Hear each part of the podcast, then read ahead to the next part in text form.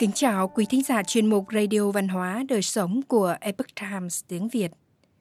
Hôm nay, chúng tôi hân hạnh gửi đến quý thính giả bài viết Trí tuệ cổ xưa, câu chuyện về kho báu vô giá do Ngân Hà chuyển ngữ theo bản gốc lấy từ The Epoch Times. Những câu chuyện về trí tuệ cổ xưa nhắc nhở chúng ta về kho báu truyền thống và những giá trị đạo đức đã được gìn giữ khắp thế giới.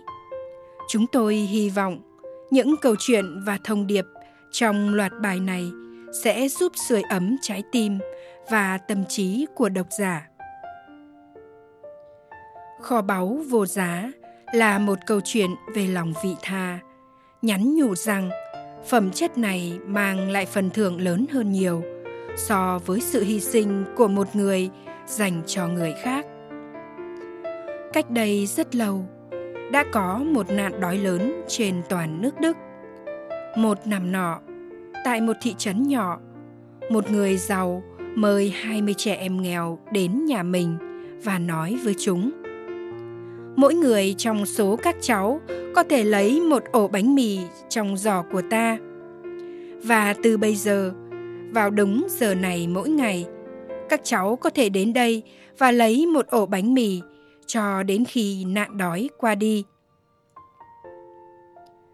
Giỏ bánh mì chứa nhiều bánh mì có kích cỡ khác nhau. Những đứa trẻ nhanh chóng chụp lấy giỏ và tranh nhau những ổ bánh to nhất. Sau khi mỗi đứa có một ổ bánh mì trong tay, chúng chạy đi mà không thèm nói một câu cảm ơn với người giàu ngoại trừ một cô bé. Đó là một bé gái nghèo, mặc một bộ quần áo sạch sẽ, tên là francis, đang ngượng ngùng đứng sang một bên. Francis đợi mọi người chọn xong ổ bánh mì, rồi mới lấy cái cuối cùng, cái nhỏ nhất. Cô bé cảm ơn người chủ và đi về nhà. Vào ngày thứ hai, tất cả bọn trẻ đều làm như ngày hôm trước chúng tỏ ra nôn nóng, muốn lấy được bánh mì, như những con sói đói đang cố gắng giành giật thêm thức ăn.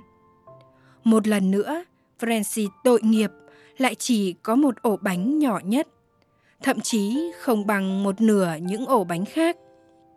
Như ngày hôm qua, cô bé mang bánh mì về nhà cho mẹ cắt. Và không ngờ, rất nhiều đồng bạc mới sáng bóng rơi ra khỏi ổ bánh. Mẹ cô bé rất ngạc nhiên và bối rối. Bà nói với Francis rằng, con hãy đem trả lại số tiền này cho người tặng bánh mì. Vì những đồng tiền này chắc hẳn đã rơi vào bột bánh do nhầm lẫn nào đó. Vì vậy, Francis đã đem tiền đi trả lại ngay lập tức.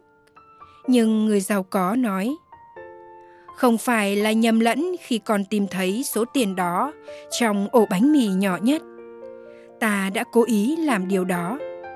Ta bỏ tiền vào ổ bánh nhỏ nhất vì ta muốn thưởng cho con đó, con gái.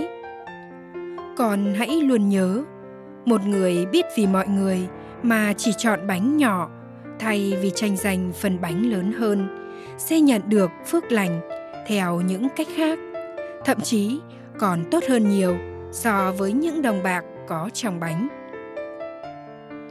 Vì vậy, Francis học được rằng lòng vị tha là một kho báu vô giá. Đó cũng là một điểm đặc trưng của một trái tim nhân hậu và giàu lòng nhân ái, hay một tâm hồn thuần phác. Một người vị tha chắc chắn có nhiều đức tính đáng trân trọng khác.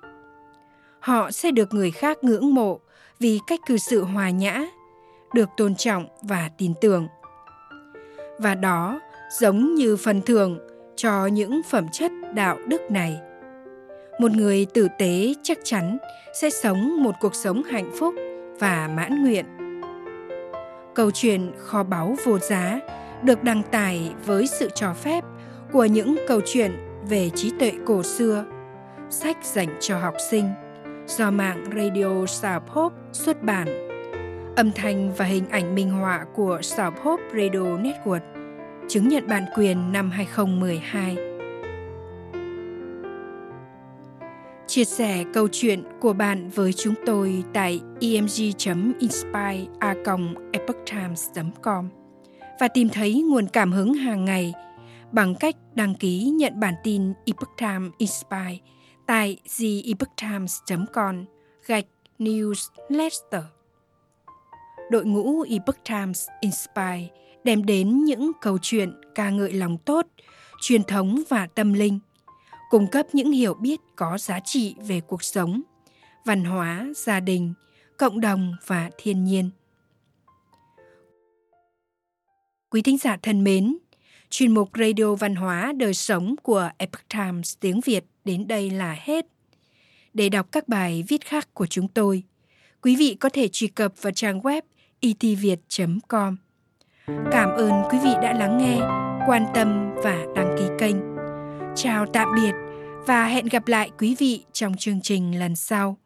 Kính chúc mọi điều bình an và tốt lành đến quý vị cùng người thân.